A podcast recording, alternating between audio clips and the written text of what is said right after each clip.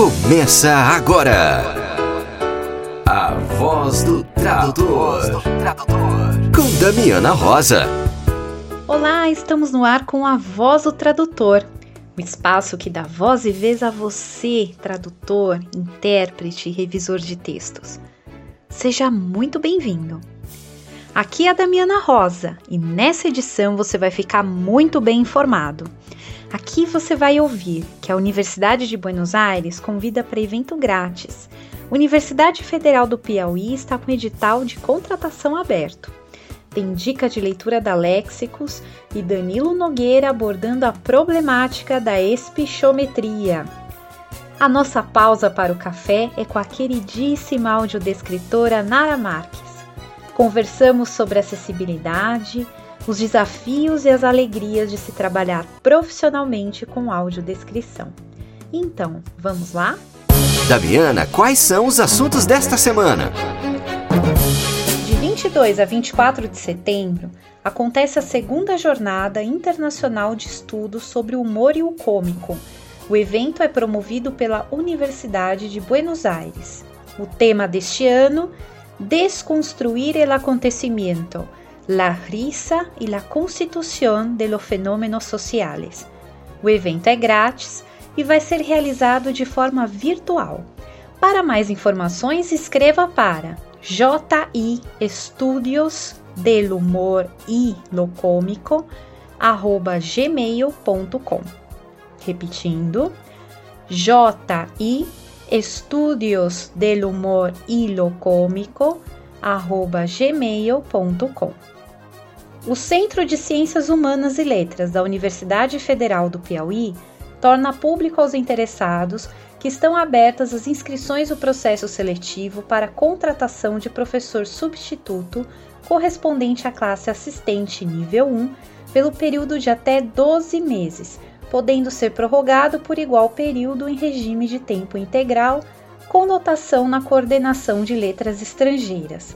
Estão sendo ofertadas duas vagas para a área de língua e literatura francesa, tendo como requisitos graduação em letras com habilitação em letras francês ou letras português-francês e, no mínimo, mestrado em linguística, literatura ou áreas afins. As inscrições serão realizadas de forma remota, das 8 horas do dia 26 de abril até as 18 horas do dia 29 de abril. Para mais informações, acesse o site www.ufpi.br e busque pela aba de editais. Leitura da semana com a editora Léxicos. Oi, pessoal, tudo bem? Eu sou a Thelma Ferreira, da Léxicos, e estou aqui com a dica de leitura da semana. For Crying Out Loud, Maxed Out Credit Card, Blasted. Isso faz sentido para você? E como dizer em inglês? Qual é a sua? Pode tirar o cavalinho da chuva. Não vou entregar o ouro a um bandido. Essas e muitas outras expressões estão em The Words The Thing, um dicionário português-inglês de fórmulas situacionais, frases feitas e provérbios dos professores e tradutores Adauri Brasolim e Alzira Leite Vieira Alegro. Vai perder?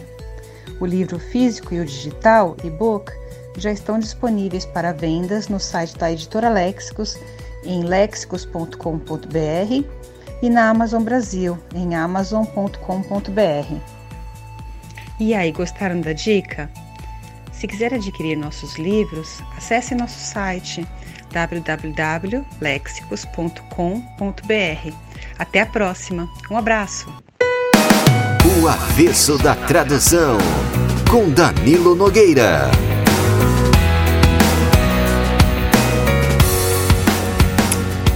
Olá! Tá tudo bem com você? Que bom! Espero que sim. A semana passada eu me comprometi a falar um pouco sobre a problemática da espichometria. A espichometria, como todos sabem, é uma subdisciplina da tradutometria. A espichometria é a disciplina que estuda o quanto um texto espicha ou desespicha durante a tradução. Sim, porque embora na maioria das vezes espiche, às vezes desespicha. Meus amigos da turma do hebraico dizem que em hebraico sempre desespicha. Não sei, não entendo nada de hebraico, mas acredito no que eles dizem. Porém, do inglês para o português, normalmente espicha. Normalmente, digo eu, é porque o Milor Fernandes lembrava que Once upon a time there was a little old man. Em língua de gente vira era uma vez um velhinho. O que demonstra um caso em que o inglês usa 10 palavras, mas o português precisa só de 5 para dizer exatamente a mesma coisa. Este é um ponto que gera alguma discussão sempre. Todos estão de acordo que o português espicha, mas cada um tem a sua própria taxa de espichométrica. Tem quem fala em 15%, tem quem fala em 30%, tem quem fala em 50%. É, Para tirar a coisa limpo, eu fui ver as minhas próprias traduções. Mas não fui ver uma ou duas assim, escolher uma e dizer, olha como espichou tanto. Olha. Eu simplesmente peguei a minha Big Mama, uma memória que tem tudo que eu traduzi desde que eu comecei a mexer com Cat Tools, isso foi ainda no fim do século passado, ou do milênio passado, como disse um amigo meu, e, e tive que usar uma ferramenta especial chamada Notepad para abrir aquela montanha de arquivo, é uma coisa bárbara aquilo. E o arquivo tem mais de 7 milhões de palavras em inglês. É muita coisa. Fui comparar com o português. O aumento foi de 13%. Menos do que eu esperava, menos do que a maioria das pessoas esperava. Realista porque eu fui um arquivo verdadeiro, coisa que eu tinha traduzido, né?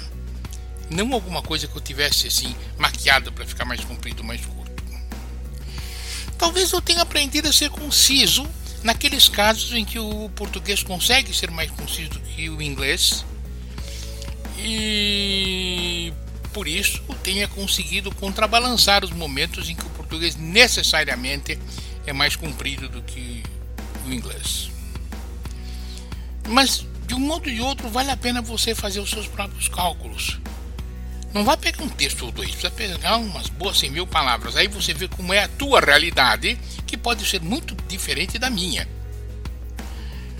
Outra coisa interessante, que embora não se refira especificamente à espichometria, mas tem lá seu interesse aqui, é a história de que alemão não pode ser cobrado por palavra do original, porque tem palavras muito grandes. Olha, é uma bobagem grossa, hein? Vamos falar a verdade porque é só ajustar a tarifa ao tamanho das palavras que a questão está resolvida e acabou a história. Pronto. Mas eu fui fazer uma pesquisinha, eu estava num, tava numa de fazer pesquisa, sabe? Eu estou aposentado, aposentado faz muita pesquisa, tem muita bobagem, essas coisas. Abri um livrinho que eu tenho na biblioteca e eu vou dizer o nome do livro. Um livro alemão e o meu alemão é horrível, horrível, horrível. É o DTV Atlas zur Deutschen Sprache é um livrinho muito interessante, feito na Alemanha, por uma editora alemã de boa reputação. E na página 114 ele tem um excelente resumo do que mostra que mais de 50% das palavras de um texto alemão tem duas sílabas ou até menos, e 31% tem só uma sílaba.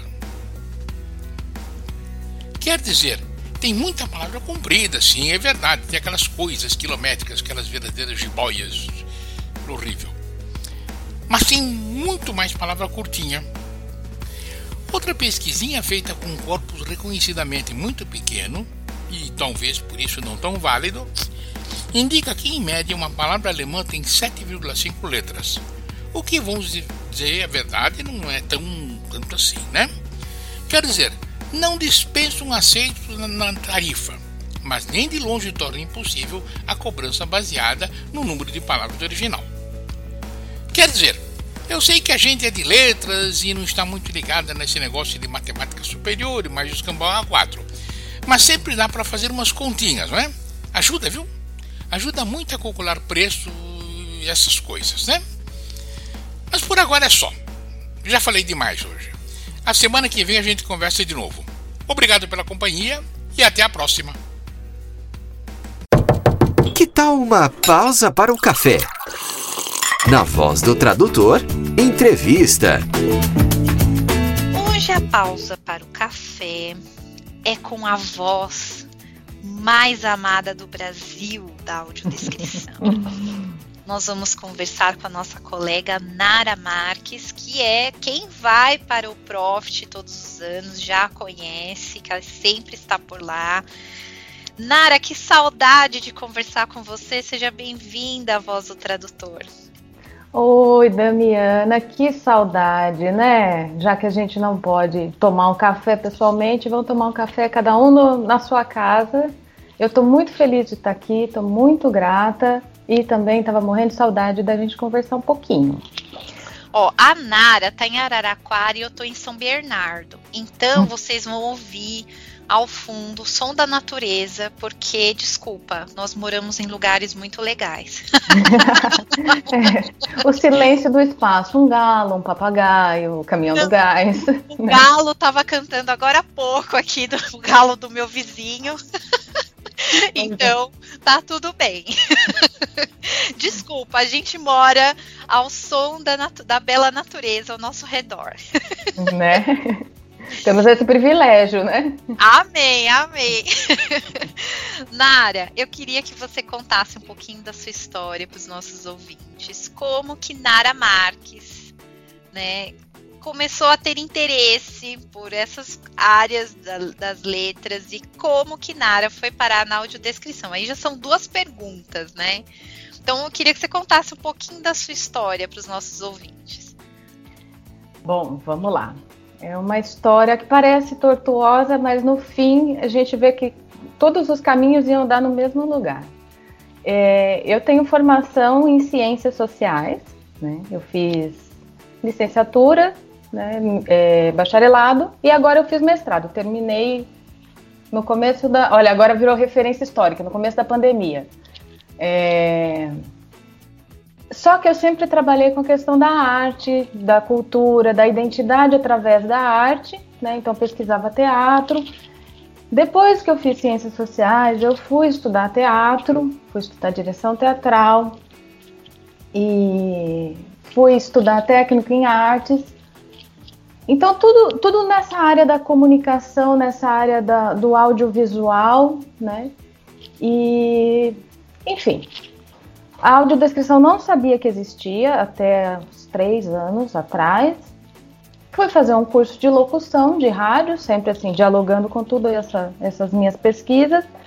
E eu encontrei um amigo meu que fazia letras aqui na Unesp, que ele é cego, e eu estava falando sobre Libras, né? Que eu queria fazer Libras e tal, sempre tive vontade de conhecer. E ele falou, mas Nara, por que, que você não faz audiodescrição? Eu falei, mas o que é isso? Aí ele me, começou a me contar o que era, né? Que ele estava fazendo a tese de doutoramento dele, é, se eu não me engano, no filme Laços, né? Da, do, do Maurício, né? De Souza. Aí eu comecei a pesquisar o que era audiodescrição e acabei entrando nesse universo maravilhoso que eu amo de paixão. Isso foi em 2018, eu acho, 2017, eu não, não, não lembro exatamente, mas nessa entre 17 e 18. E eu comecei a pesquisar cursos, pesquisar pessoas, referências, história, e foi assim que eu cheguei na audiodescrição. A partir das ciências sociais, do teatro, eu cheguei na audiodescrição, que é uma é, é, é da, da tradução, né? Que seria da letras, o caminho teoricamente mais comum, né? Então, Nara, na verdade, assim, quando você fala, ah, eu não sabia, né, não conhecia a audiodescrição, é importante dizer que nessa época ainda tudo era mato, né? É, exatamente. É, porque o Brasil as coisas chegaram um pouco tarde, né? E eu queria te pedir um imenso favor, porque ainda é mato para muita gente da área de letras. Então eu queria que você explicasse para o nosso ouvinte o que é a área da audiodescrição, porque eu tenho certeza que temos colegas pensando, meu Deus, eu sou de letras, eu fiz letras e eu não sei o que é isso. Então, por favor, Nara, dá uma aulinha para a gente, vai. Olha, acho que a gente não precisa se sentir é, mal de não saber. Realmente, ainda tudo é mato, né? Ainda estamos desbravando isso. É, é tudo muito recente, até fora, né? Década de 70, é, década de 70 lá fora foi criado, foi é, é, começou a, a, se pensar nessa tradução para pessoas com deficiência visual. Aí para cá veio entre 90 e 2000, então é tudo muito, muito recente. Né? Para o Brasil, essa prática começou entre 90 e, e 2000, acho que é década de 2000, começo do, do milênio. Então, é muito comum o pessoal do audiovisual não saber o que é audiodescrição, o pessoal da letras não saber o que é audiodescrição. É, e o grande barato é a gente tá, tá preparado, tá pronto para ouvir e conhecer, né? É, só fazendo um parênteses engraçado, é, muita gente acha que eu sou intérprete de Libras, né? Confunde a audiodescrição com a Libras. Né? E... É porque Libras ficou com essa marca da acessibilidade, né? Exatamente. Né? Então, né? esses dias um, um, colega me mandou uma mensagem que ele estava com uma peça de teatro, né? Que ia é, tá, entrar no ar e tal, num formato digital por causa da pandemia. E aí ele falou: ah, vai ser acessível, né? Eu falei, ah, que legal. Aí quando eu entrei para olhar, é, tinha Libras. Aí eu falei, então, tá meio acessível. Não é? né? Tá legal, mas tem falta uma parte. Aí ele né, falou, é, aí eu comecei a conversar com ele da audiodescrição, ele falou, nossa, a gente não parou para pensar nisso. Porque eu acho que ficou essa marca de, ah, é acessível, tem Libras. Né? O que já é uma vitória, porque Libras também foi um caminho tortuoso, né, na área. A gente tem que Sim mencionar que as pessoas tinham uma relutância, né, de, de é, é, tornar acessível, né, com a interpretação de Libras. Mas é interessante, né, as pessoas confundirem. É... é que eu acho que é tudo uma aprendizagem, né? É, a gente, até então, até muito pouco tempo, e continua sendo, a gente não consegue olhar para as demandas né, de uma maneira separada, né? Então uh, criou-se uh, o público com deficiência, mas quais são as demandas, né? Então eu acho que a gente está num processo de, de crescimento, apesar de todas as dificuldades que a gente está tendo, é, de mostrar, olha, é, são, é um determinado público, né, que a gente chama de público com deficiência. Particularmente, eu acho que eu tiraria essa parte, né, de é um público, e nesse público tem determinadas necessidades de adaptação. É a mesma coisa se eu for assistir, eu não sou uma pessoa bilíngue. Se eu for assistir um filme que não tiver tradução em inglês, eu não vou conseguir acessar a informação, né? Então são públicos que têm determinadas necessidades. Aí eu penso que agora a gente consegue entender o público que tem deficiência visual, o público que tem deficiência motora, o público que tem deficiência intelectual. Parece que agora a gente está começando a tirar tudo isso de um pacote e entender quais são essas necessidades e a importância de eh, empoderar e incluir toda essa galera, né? E a audiodescrição, ela não é só para pessoa com deficiência visual, né? Não, de maneira nenhuma. Ela é. Aí voltando à sua pergunta, né? Que, eu a audiodescrição é um tipo de tradução intersemiótica, né? Então a gente vai sair de uma determinada linguagem e ir para outra, né? Não é entre línguas, tipo inglês e português, né? Eu vou pegar a imagem e vou transformar ela em palavras a partir de, de, de diretrizes, né? É, de algumas, eu não vou chamar de regra, mas de algumas diretrizes que que dão um, uma certa padronização para a audiodescrição, né? Ah, ela não é uma interpretação da imagem, ela não, eu não vou, eu vou simplesmente pegar a imagem, o que eu estou vendo e transformar ela em palavras. Então não tem meu ponto de vista na, no, na maioria, na medida do possível, não tem meu ponto de vista, porque nós não somos neutros, né, na vida não tem meu ponto de vista, não tem minha interpretação. Então é isso que a audiodescrição faz. É... E é difícil, é difícil você descrever algo é, sem juízo de valor, né, Nara? Exato, mas isso é um exercício muito interessante que na minha trajetória, né? Porque a gente não faz ideia o quanto a gente interpreta, né? O quanto é automático. A gente olha, a gente já faz uma leitura, o cérebro já faz aquela leitura, já dá uma interpretação. No começo, aproveitando essa pauta de entender o que é isso e como foi isso para mim, é, e principalmente vindo do teatro, a gente está acostumado com essa interpretação, tá? Como que você olha para uma coisa, desvincula ela da interpretação que é automática do cérebro e constrói uma imagem é, limpa daquilo em palavras? Tipo, o que realmente eu estou vendo, né? Eu dei um exemplo uma, numa outra entrevista que eu dei que é muito interessante para tentar visualizar. Se eu tenho uma imagem de um boneco, pega um meme, um bonequinho de calça jeans e uma bonequinha de calça jeans e em cima deles tem um, um desenho de um coração. A hora que a gente olha, nós videntes, é um termo que a gente usa para pessoas que enxergam, a hora que a gente olha, a gente fala, ah, é um casal apaixonado. Mas na audiodescrição eu não posso fazer isso, porque eu estou interpretando. Eu tenho que dar os elementos que eu, agora como vidente, eu falei, um, um menininho de calça, uma menininha de saia, um coraçãozinho em cima. É, são esses elementos que eu tenho que transformar em palavra para que a pessoa deficiente visual, ou uma pessoa que tem é, autismo, ou uma pessoa idosa, porque a audiodescrição não serve só para pessoas com deficiência visual, uma pessoa com baixa visão, uma pessoa cega total, para que ela pegue todos esses ele elementos, como eu fiz, e componha a interpretação dessa imagem. É esse o grande barato da audiodescrição. Né? E é o mais difícil até você aprender, e é um aprendizado contínuo. Você desconstruir esse olhar interpretativo e criar um olhar por, por palavras, compor uma imagem, pintar um quadro com palavras.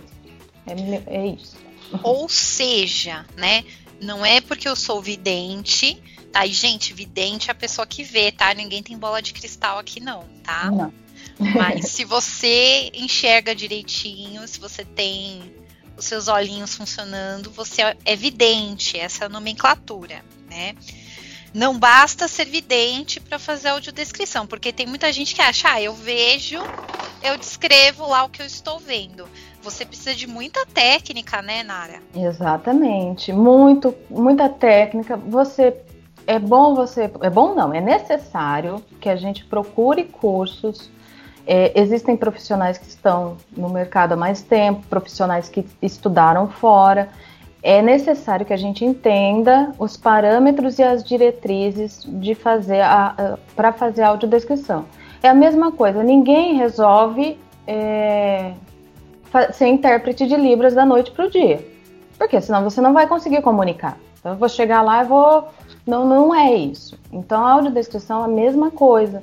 Você precisa entender quais são os parâmetros, né? É, então, existem cursos agora, né, online.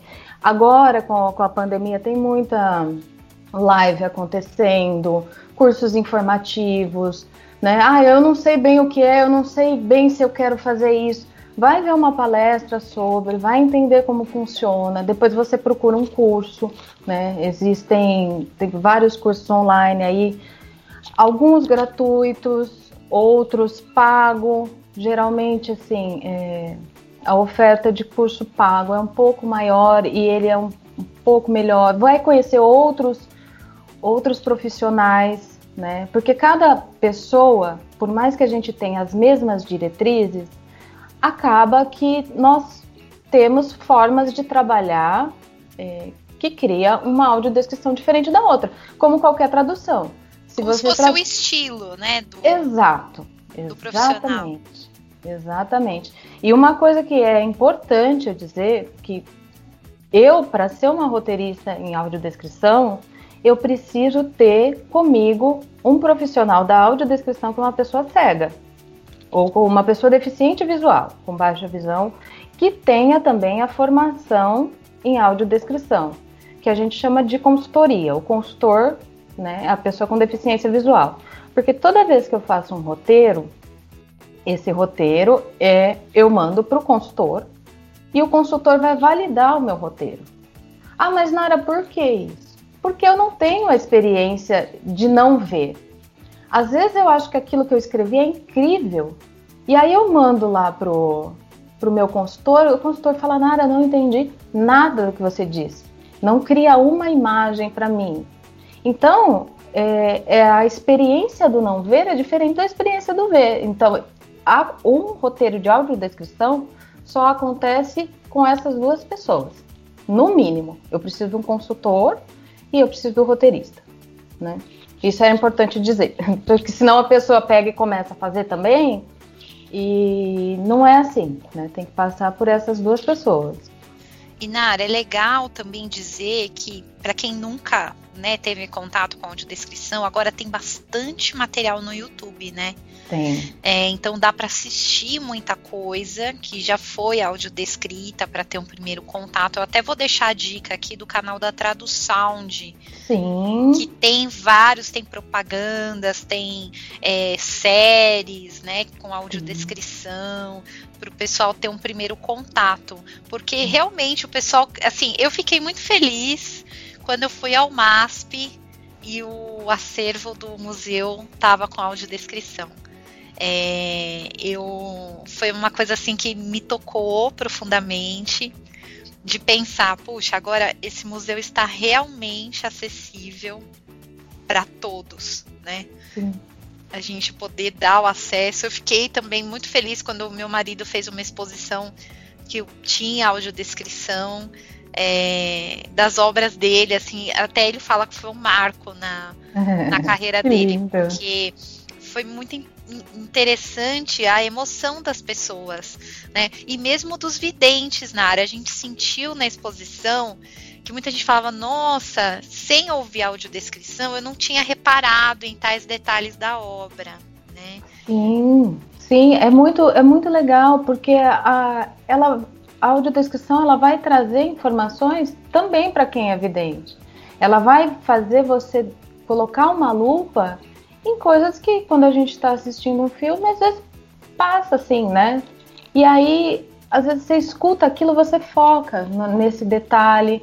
Eu assisto muito televisão com audiodescrição. Nossa, é, todos os filmes eu assisto com audiodescrição, que eu acho que é uma coisa para quem está procurando, pesquisando, quer trabalhar na área, é sempre legal você ouvir, né? Você assiste programa, porque aí você vai ver as saídas que as pessoas tiveram, as opções que elas, é, as escolhas que elas fizeram para lidar com essa ou com aquela situação, né? E, e ela te dá um outro foco, ela te dá uma ampliação de entendimento, né? É muito legal, é muito bacana. Nara, agora também tem assim, por exemplo, no caso do museu, né, você prepara o roteiro, passa para o consultor, fecha esse roteiro, grava e tá ali, né? Mas tem algumas situações que a audiodescrição ela é feita ao vivo, né? Sim, sim. E aí, como, como que rola isso? Né? Porque é, é, é, o se vira nos 30, vocês têm um preparo antes, como que funciona? Ó, é um pouco de, dos dois, né? Um pouco de preparo antes e um pouco de se vira nos 30. Acho que mais se vira nos 30, né? Acredito que um, um intérprete de cabine de línguas deve passar pela mesma situação, né? É... Então, vamos fazer o seguinte, né? Vamos falar dos tipos de audiodescrição, né? Tem a audiodescrição de uma imagem estática, igual você falou, né? Um quadro e tal, que a gente tem esse tempo de preparação, uma, uma escultura tem esse tempo de preparação, né? Você recebe a imagem, ou você tá lá com, de frente com a obra, faz a interpretação, grava, ou às vezes essa leitura é feita de pro, pro, pelo computador mesmo, sintética, né? Que ela vai sintética. Aí você pega um vídeo que também é mais tranquilo, você está em casa, você assiste o vídeo 500 vezes, faz a tradução, faz a gravação, a narração, né? Agora, o ao vivo, o que acontece? É, se você tem, vamos pensar numa peça de teatro. Então você tem o texto, você assiste é, os ensaios e vai fazendo a audiodescrição né? E no dia lá do ao vivo você faz a interpretação. Só que o que, que acontece no, no, numa peça de teatro? E do qualquer ao vivo? Nada é igual. Por mais que a peça seja ensaiada, tipo, pega um musical da Broadway que veio pra cá, que é totalmente marcada, ensaiada, ela nunca vai ser igual. E aí que entra o Se Vira nos 30. Por mais preparado que você esteja no, no evento ao vivo, é, com, com um roteiro, com tudo certinho, você tem que estar sempre muito atento às, às interferências que podem surgir. E eu digo isso nem só de interferência na peça, porque o público é, com deficiência visual ele quer saber o que está acontecendo. Por exemplo, ai, caiu um refletor, que é, é, a gente tem que falar tudo que toda a experiência visual que está acontecendo. Então isso pode acontecer num evento ao vivo, né? É, já aconteceu num, num, trabalho que a gente fez é, de teatro, que era um era um varal no fundo e a personagem jogava o lençol. E isso foi em todas as apresentações, só que teve uma que arrebentou, né? E aí você tem aqueles cinco segundos, ai meu Deus, arrebentou, e agora? O que, eu faço? É muito pouco tempo você pensar. Fala que arrebentou? Não arrebentou, e agora? E a plateia também reage no ao vivo, uhum. né? E aí você e não tem pode um barulho omitir. também, né? De que arrebentou o varal, né? Exatamente. E você não pode omitir, porque a pessoa fala, tá, mas por que, que a plateia tá rindo agora, ou tá, né? Então, é, é um se vira nos 30. Com o teatro, a gente tem o roteiro. Aí existem eventos ao vivo, você tem o texto, o roteiro e tal, você consegue criar. Às vezes você não consegue assistir o ensaio, mas você tem os vídeos da peça, né? Então você tem um acesso a uma informação é, que ela está mais desenhada. Mas tem, por exemplo, congresso. Congresso, você trabalha com roteiro, né? Tipo, ah, o congresso vai começar a tal hora, vai receber tais pessoas e o que vier você vai se virando nos 30, interpretando. Nossa, Nara, eu, eu me senti tão culpada. Teve um profit que eu e a Andréia, a gente fez uns slides cheio daqueles memes é, que se movem e tal. Aí a, a Júlia falou assim: Ah, você não quer mandar os slides antes? Porque a gente vai colocar áudio descrição. Nossa, eu olhei pra Andréia, a Andréia olhou para mim. Aí a gente falou, ai, Ana, a gente vai mudar esses slides. Ela, não, tem que deixar assim, pessoal vai estudar e vai fazer a descrição do slide. Eu falei, putz, coitado, pessoal, eles vão suar muito. Ah, mas né? aí que é o Porque... grande barato, né? É, então, 50 slides com imagens se movendo e dançando e piadinhas internas. Eu falei, meu Deus do céu. Eu fiquei com uma dó do pessoal da cabine. aí eu falei, a gente combinou com eles, né? A gente falou, ó, a gente vai dar um intervalo para vocês fazerem a descrição do, do slide para depois a gente falar, porque, uhum. né? Aí pela risada do pessoal a gente oh, agora foi, né? Tá funcionando. Mas... Ah, mas eu acho que o, o legal é isso, né? Eu acho que cada vez mais a gente está caminhando para isso. Você não precisa mudar o seu slide. A gente só faz algumas adaptações, por exemplo, esse tempo né, em evento ao vivo é muito, é muito importante para a gente, audiodescritor que está fazendo lá na cabine. A pessoa dá um respiro para dar tempo da gente falar é lindo, é o mundo ideal, né? Mas aí é essa coisa, não, você não precisa mudar seu slide, né? A gente adapta o tempo e, e consegue passar essa informação do jeito que você queria e ela chegar, sabe, da melhor forma. Eu acho que é esse o grande barato, assim, da, de acessibilizar, não é mudar, é incluir, né? É que aí no congresso você recebe os slides antes, né? Ou Olha, isso só funciona no mundo é... ideal? Olha, né, vamos colocar assim, a gente tenta, né?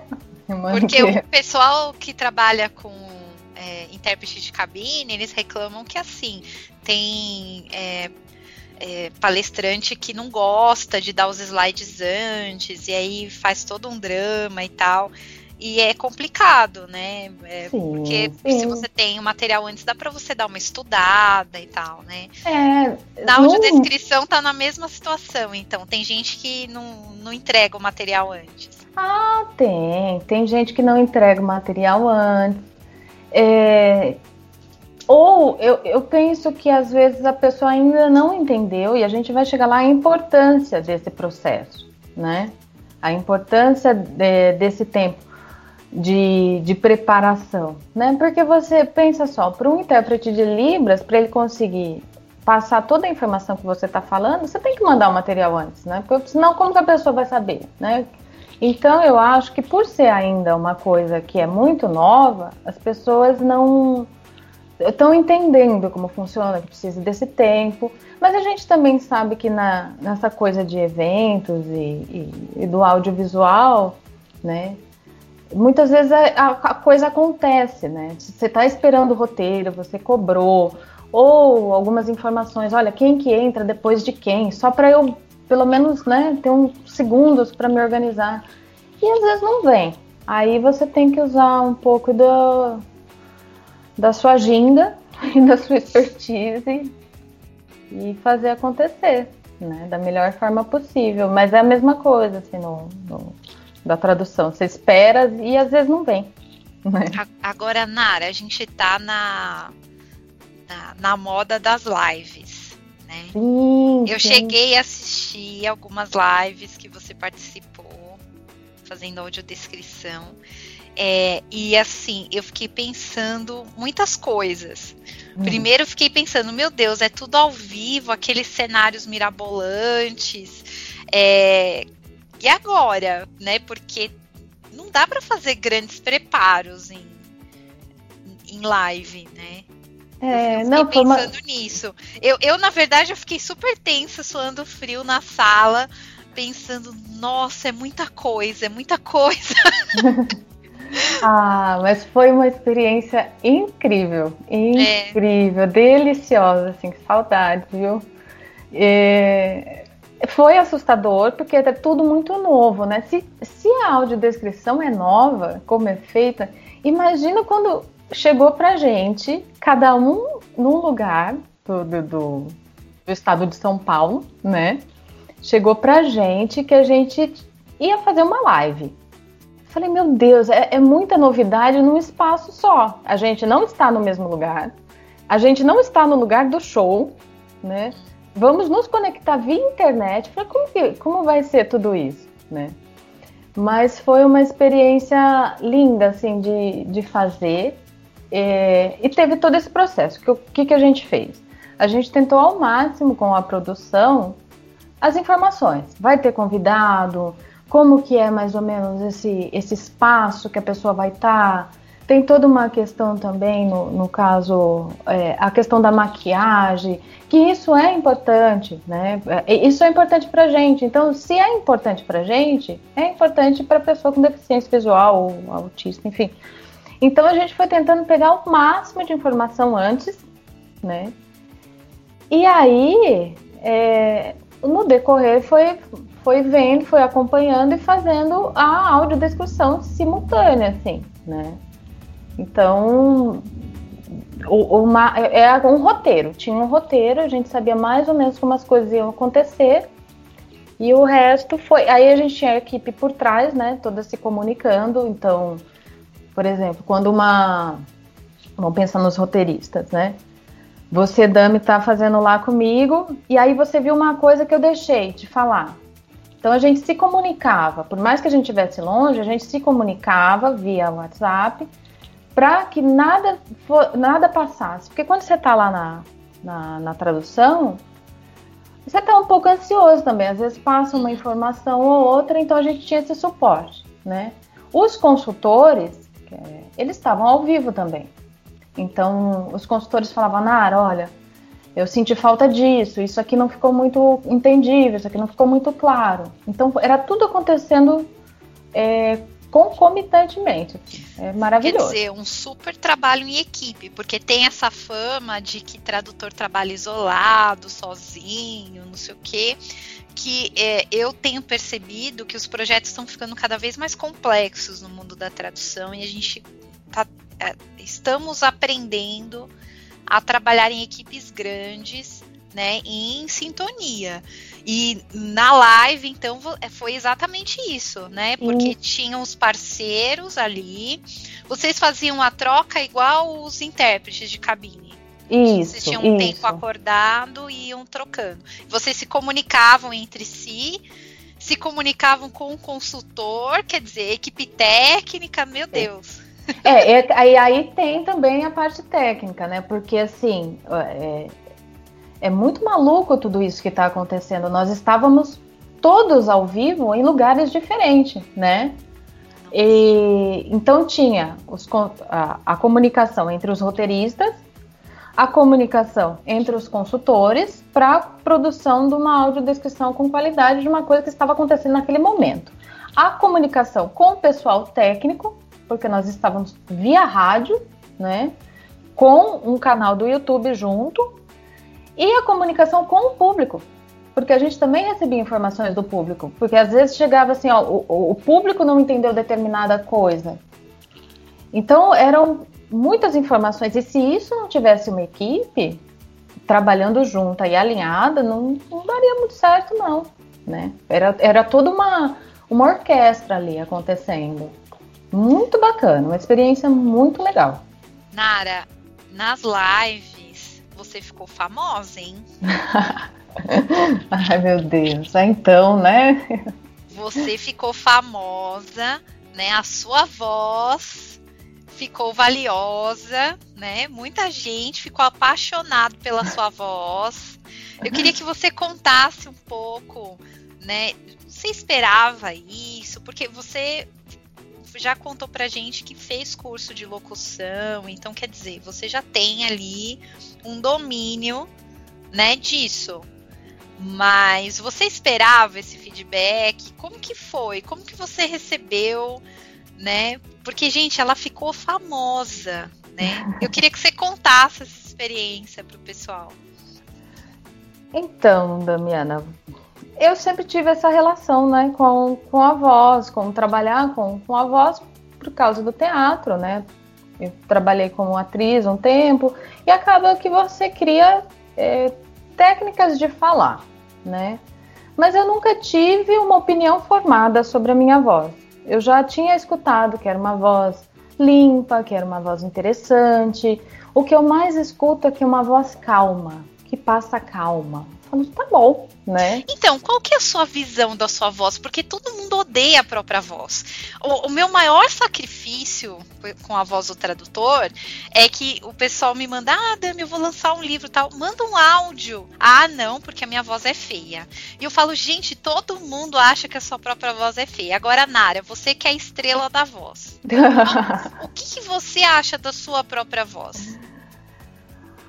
Ai, meu Deus, eu não sei. A sua eu voz acho... é linda mesmo, ela é muito limpa e realmente a gente se sente é, abraçado, sabe? A gente se sente tranquilo com, conversando com você. Você transmite isso, é, né? Então, eu acho, assim, é, em alguns momentos eu acho legal, assim, ouvindo, eu falo, nossa, ficou bonito isso nossa, nem parece eu, né? Então, se nem parece eu, tem uma questão, né? Então, eu não acho a minha voz aqui. Mas eu acho que eu, assim, não, não tenho uma opinião formada. Parece que funciona. Pelo que eu tô vendo, parece que minha voz funciona, né? E eu não, eu não sei, eu, eu e acho você estudou, né? Você estudou, você tem as técnicas de impostação de voz, né, Nara? É, então, Fala a eu verdade, acho né? Eu acho que é um pouco isso também. Você saber. Não você saber, tipo, acaba que você trabalha com a voz, você acaba colocando ela de uma outra forma do que se eu tô conversando ali no, no bar, entendeu? Né? Então, eu acho que é isso um pouco. Mas olha, eu aproveitando o ensejo eu vou fazer um curso de, de radialista no Senac. Para entender melhor, né? Já que funcionou, vamos entender melhor como funciona essa, essa coisa de colocar a voz e tal, né? Pô, esse, esse curso do Senac é famoso, hein? Não é? Esse curso que eu fiz, que foi onde eu conheci a audiodescrição, ele tinha uma semana só. Agora eu me inscrevi para um outro, estamos esperando passar a pandemia, né? Para fazer, que aí já são acho que três meses, e aí a técnicas de locução, né? Ah, para eu entender até melhor como colocar isso, como trabalhar, já que com a audiodescrição acontecendo muito de maneira remota, é bom que eu aprenda a melhor forma de fazer isso, né? É, mas eu achei muito interessante, assim, os feedbacks da voz na live foi da Marília Mendonça. Como que foi? Como que você ficou sabendo disso? O pessoal começou a entrar em contato com você ou entrou em contato com a rádio? Conta pra gente os bastidores, né? É, então, era os bastidores, é isso que eu ia falar. Estava eu lá dela fazendo a, a audiodescrição de madrugada, né? Porque a live dela foi bem grande, Nossa, né? foi até o infinito, né? Não é? E aí, o, um dos consultores que estava com a gente, o, o Rafa, Rafael, ele falou: Ê, voz de veludo, sua voz tá famosa, hein? Eu falei: Oi. Né? Aí ele, ele estava recebendo feedback dos, dos, dos ouvintes, né? E aí chegou até mim essa informação. Eu falei, nossa, gente, que, que bacana, né? Eu me senti lisonjeada, assim, lisonjeada mesmo. E aí depois que acabou o show, a gente fez uma entrevistinha rápida, né, para o NCD, né? E o apresentador falou também que a, voz estava famosa, né? Aí depois disso, eu tenho alguns grupos, né, que eu tenho contato com o pessoal da que usa audiodescrição. Eu tenho um grupo com uma amiga Aline da Lanterna Cultural, né, que ela é um grupo que passa informações culturais para as pessoas com deficiência visual. E ela falou a mesma coisa também. Eu falei, nossa, gente, que bom, né? Que bom que agradou, que bom que, que deu certo, assim. Né? Mas o mais legal é que não ficou só na live, né? Não. Você agora tem um fã-clube, Nara. É, então, e é muito engraçado. É, é, muito interessante, né? Como as pessoas é, te encontram. Eu fui fazer um, um, workshop esses dias de teatro. É, um grupo de teatro que os atores são cegos. E aí, conversa vai, conversa vem, eu me apresentei. Aí um dos moços falou: Eu te conheço. Eu falei: Nossa, é muito interessante isso. É, a pessoa me conhece pela voz. Hum. É muito legal. Você esperava isso? Não esperava, não esperava porque é, eu, eu nunca tive opinião formada sobre a minha voz. Assim, falar, ah, vou usar um termo, a voz é bonita, né? Imagina, é a minha voz, né? Então, eu sei que é uma voz calma, isso eu sabia, uma voz que passa calma, tá bom. Agora que é uma voz bonita, que ia chamar a atenção de alguma forma, né? Eu não, não sabia, não. Sei que uma voz limpa, porque o Teatro Municipal de Araraquara, quando estava ativo, é, o moço pediu para eu gravar aquela, aquelas frases de. Mas isso eu nem mexia com a voz, eu trabalhava com teatro, né? Aquelas. Ah, bem-vindo ao Teatro Municipal de não sei o que, não sei o que, não sei o que. Aí gravei lá para eles e tal. Então falei, bom, é uma voz limpa. Mas trabalhei anos para que, que ela fosse limpa, né? Que eu estava fazendo teatro, então ela tinha que ser o mais limpa possível. Agora que ia funcionar no áudio, né? Eu não, não sabia, não. Não, é muito legal, assim, é, eu, eu assisti a live, né, não assisti inteira, porque, gente, foi até a, a, o infinito e além, né, ela, a mulher se empolgou lá e foi o show não acabava nunca. Eu não sei se era três horas, duas horas da manhã, eu não sei se foram seis horas de live da minha. Né? É, foi até o além. E eu, meu Deus do céu, eu fui dormir preocupada aquela noite. Depois, no dia seguinte, eu liguei para Ana Júlia, né? Aliás, um beijo para Ana Júlia, que também estava nesse projeto. E aí, você tá bem? Eu fiquei preocupada, sabe, com vocês. Eu fiquei muito nervosa assistindo a live, porque eu falei, meu Deus, é muita coisa, aquele cenário gigante, e ela trocava de roupa, uhum. meu Deus do céu, né? É, e para mim foi a primeira experiência de assistir uma audiodescrição ao vivo, né? Então eu acho que por eu ser tradutora e eu saber dessas questões de né, de equipamento, de. Eu fiquei muito nervosa, sabe, por vocês. Uhum. Eu tava ali no sofá, assim, fiquei até com dor no pescoço depois, porque eu falei, meu Deus, é muita coisa e tal. Mas foi muito legal. Depois também conversei com colegas que são cegos e eles curtiram demais, assim, né? É, porque eles falam, putz, a gente é muito esquecido. É muito legal a gente assistir o show, conseguir assistir a um show com os detalhes, em, em saber, né, as meninas, putz, os detalhes da roupa que eu também posso usar como ela e tal. Então, foi muito legal. E assim, realmente, a sua voz transmite muita tranquilidade. Então, quando você entrava, assim, parecia que você estava sentada numa nuvem, tranquila e tal. E eu, e eu falava assim para Alexandre: Meu Deus, como que ela consegue ficar calma? No meio disso tudo. eu acho que é só a voz mesmo, viu? Foi só a voz. Foi, foi uma experiência muito legal para mim, sabe? Ter, é, e realmente eu, eu tive essa experiência como vidente de me atentar a certos detalhes que eu não, não tinha prestado atenção antes de vocês mencionarem na, na descrição, né? É, então foi bem legal como vocês foram apresentando o palco por partes, né? Nos intervalos, né? Das músicas. Então cada hora vocês pegavam os detalhes, né? Então muito muito legal, foi muito saboroso. E assim, Nara, fiquei muito feliz de você ter aceito essa entrevista porque é, gente, ó, quem ouvir no futuro já sabe, a Nara, a voz dela ficou muito famosa na audiodescrição, tá? No nosso tempo. o pessoal ficou apaixonado pela voz da Nara, né? Ela tem um fã-clube, né? É, e, e, a grande característica, assim, é essa tranquilidade que você transmite e alegria.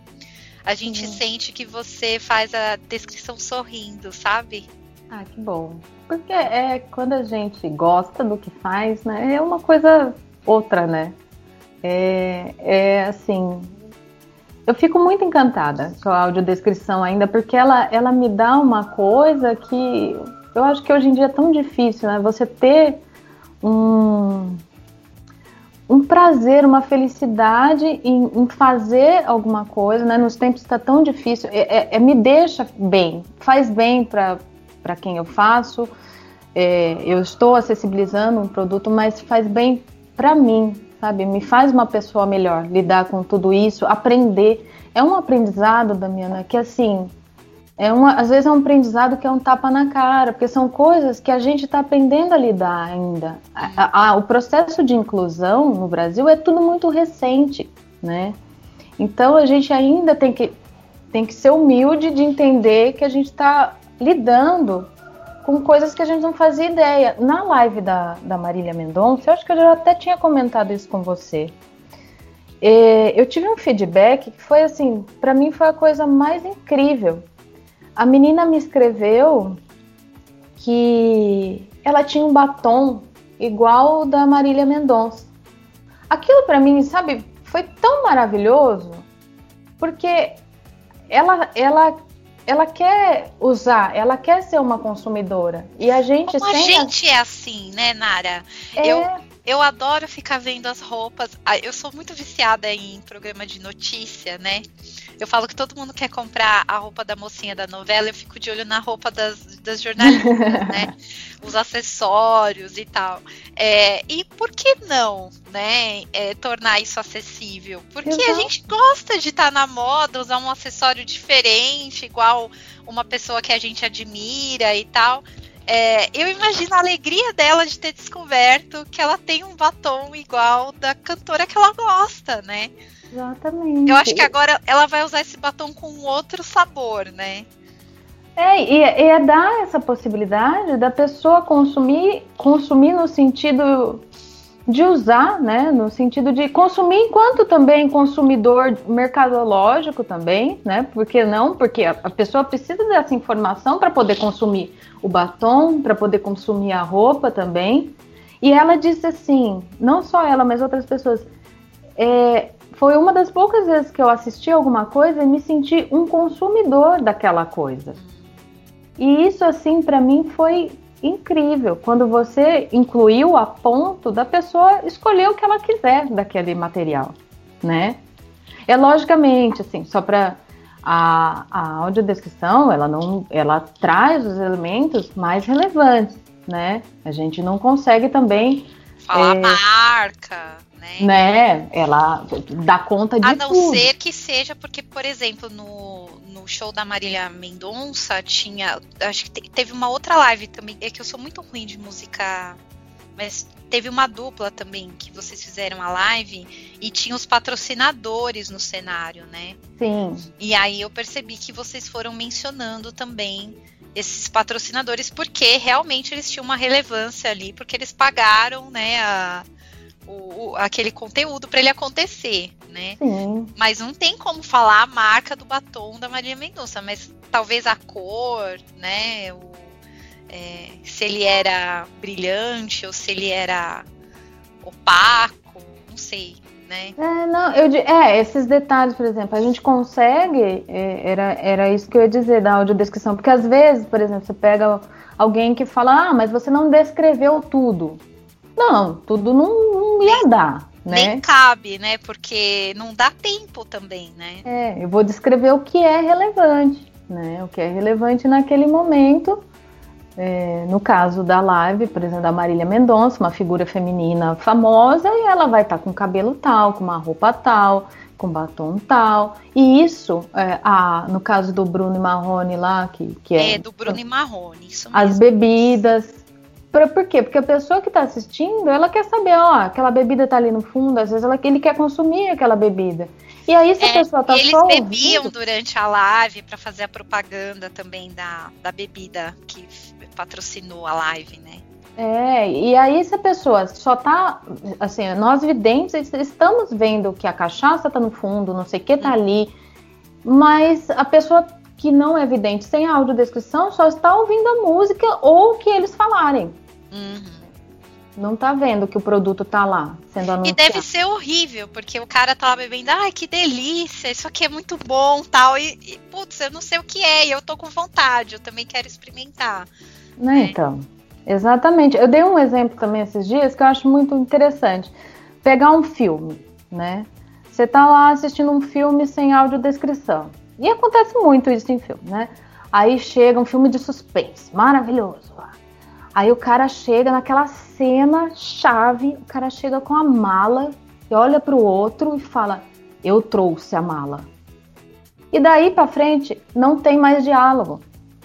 Aí o cara abre a mala, dentro da mala tinha não sei quantos milhões e ele pega uma arma e não sei o que. Gente, a pessoa com deficiência visual não viu nada disso, né? Aí você perde uma parte da, do, do filme, você não tem entendimento, né? Então é, é, muito importante. E a gente, a maioria da nossa experiência é visual, é 80% visual, né? Então é, é, importante, porque senão você vai, você não dá o entendimento da coisa. Né? Nara, para quem está aprendendo sobre audiodescrição aqui com você, até gente, ó, depois fussem lá nos programas antigos da Voz do Tradutor, que tem, a, a gente entrevistou o consultor dessa live da Marília Mendonça, tem que é o o, Raf, o Rafael Nimoy, e o Luigi. Então tem entrevista com eles aqui na Voz do Tradutor, tem entrevista com a Ana Júlia falando sobre a live. Então, quem se interessar, depois procura lá, que eu acho que é interessante. Mas, Nara, quem está conhecendo a audiodescrição agora com você, que dicas que você dá? para quem quer, além dessas que você já mencionou, de assistir programas com audiodescrição, tem alguma referência que você acha legal para uma leitura para alguém começar a conhecer? Algum curso que você indica? Olha, eu acho assim, a princípio a gente pode pensar Vamos no mais prático, né? Televisão em casa. Ah, eu quero ver direito o que, que é isso que a Nara tá falando. A Globo, ela tem muito material com audiodescrição. Se não me engano, é o canal com, com mais material de audiodescrição, que é uma, uma legislação, né? É, para televisão ter, se eu não me engano, são 20 horas de programas semanais com audiodescrição. Ainda é pouco, mas é uma grande evolução, porque começou com duas, depois foi para 10, e aí vai aumentando, né? E a Globo tem vários programas. Então, na hora que você estiver lá na sessão da tarde, né, aproveitando a pandemia, vai lá no seu canal de áudio. É, então, isso varia de televisão para televisão. Você coloca, pode ser áudio 1, áudio 2. Aliás, no áudio 1 não tá. Áudio 2 ou áudio 3, português 2 ou português 3. Isso vai variar de televisão para televisão. Então, dá uma olhadinha, entende mais ou menos a dinâmica da audiodescrição não olha para a televisão, tenta assistir parte do filme sem, para entender, né? O, a experiência. É, a experiência, exatamente. É, tem muitas, muitas lives acontecendo, muitas palestras sobre acessibilidade no audiovisual. Tem né? uns canais no Insta, tem uns perfis no Instagram também que falam sobre isso, né, Nara? Tem. Agora, oferta de curso, Dami, eu vou te dizer que eu não sei como tá. Eu sei que a professora Ana Júlia, né, que foi a, a minha primeira professora, eu falo que é a minha mentora de audiodescrição, né? É, que eu escrevi, depois se você quiser eu te conto essa história. É, a professora Ana Júlia, ela está oferecendo cursos, eu não sei se está aberto agora, na Centauro, né? Inclusive com a narração para audiodescrição também, tem a a roteirização e a narração, com profissionais incríveis, né, com, com o Júlio Franco também, o Rafa, o Rafael Nimoy. Uh, aí, algumas referências aí da audiodescrição para a gente pesquisar é a professora Lívia Mota, né?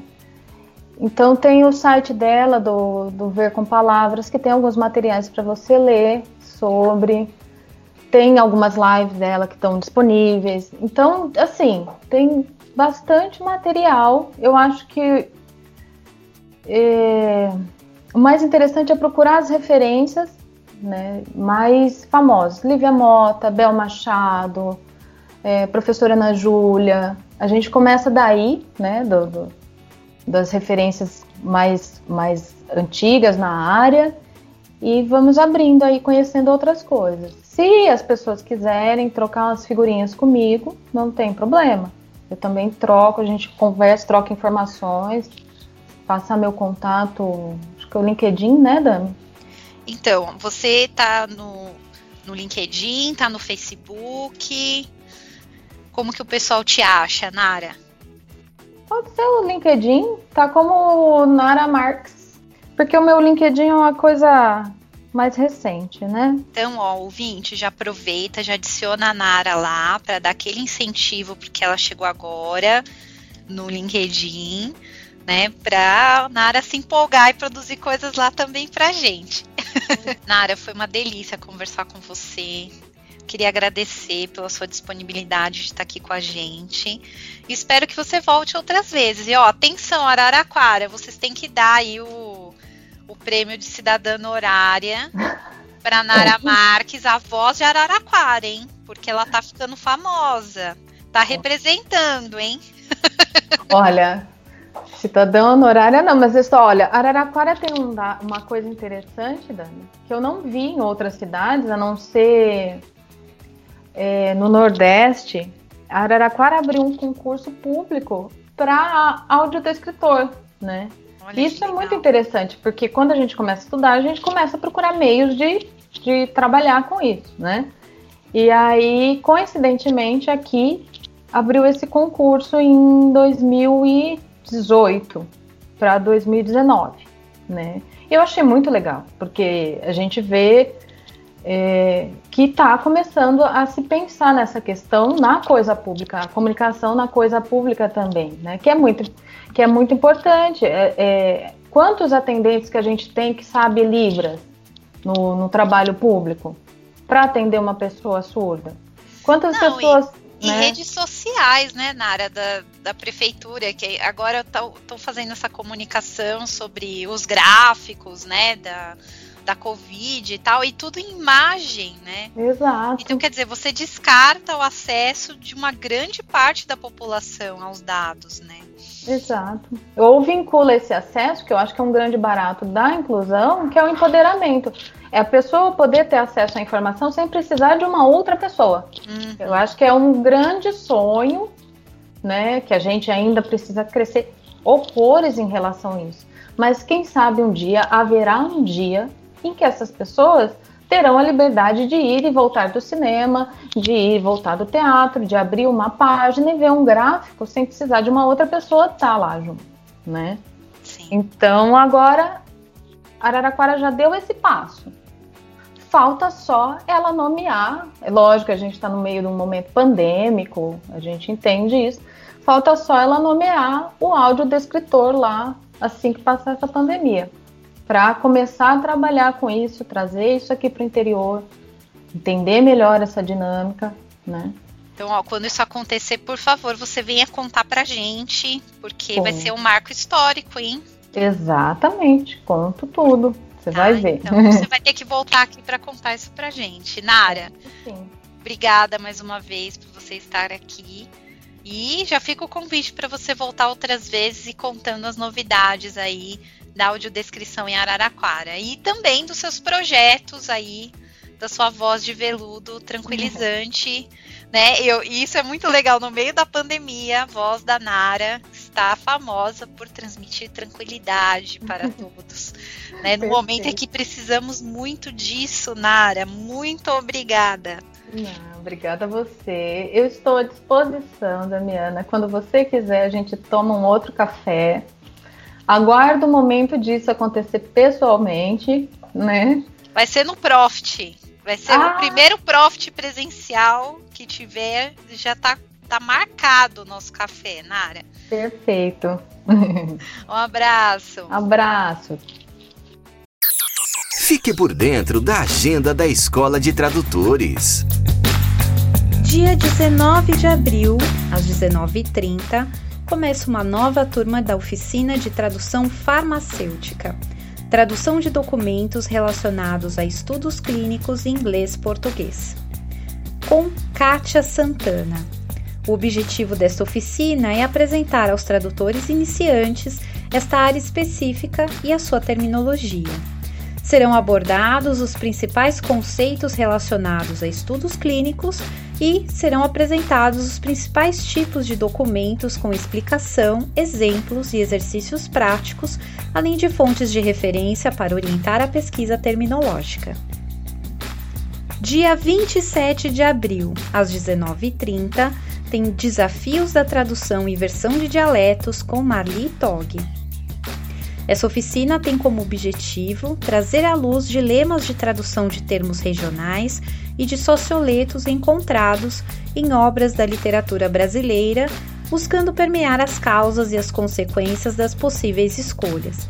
Busca-se estimular o pensamento crítico dos tradutores para as questões envolvidas neste processo, assim como apresentar instrumentos de análise e estratégias de tradução que possam auxiliar nesse processo.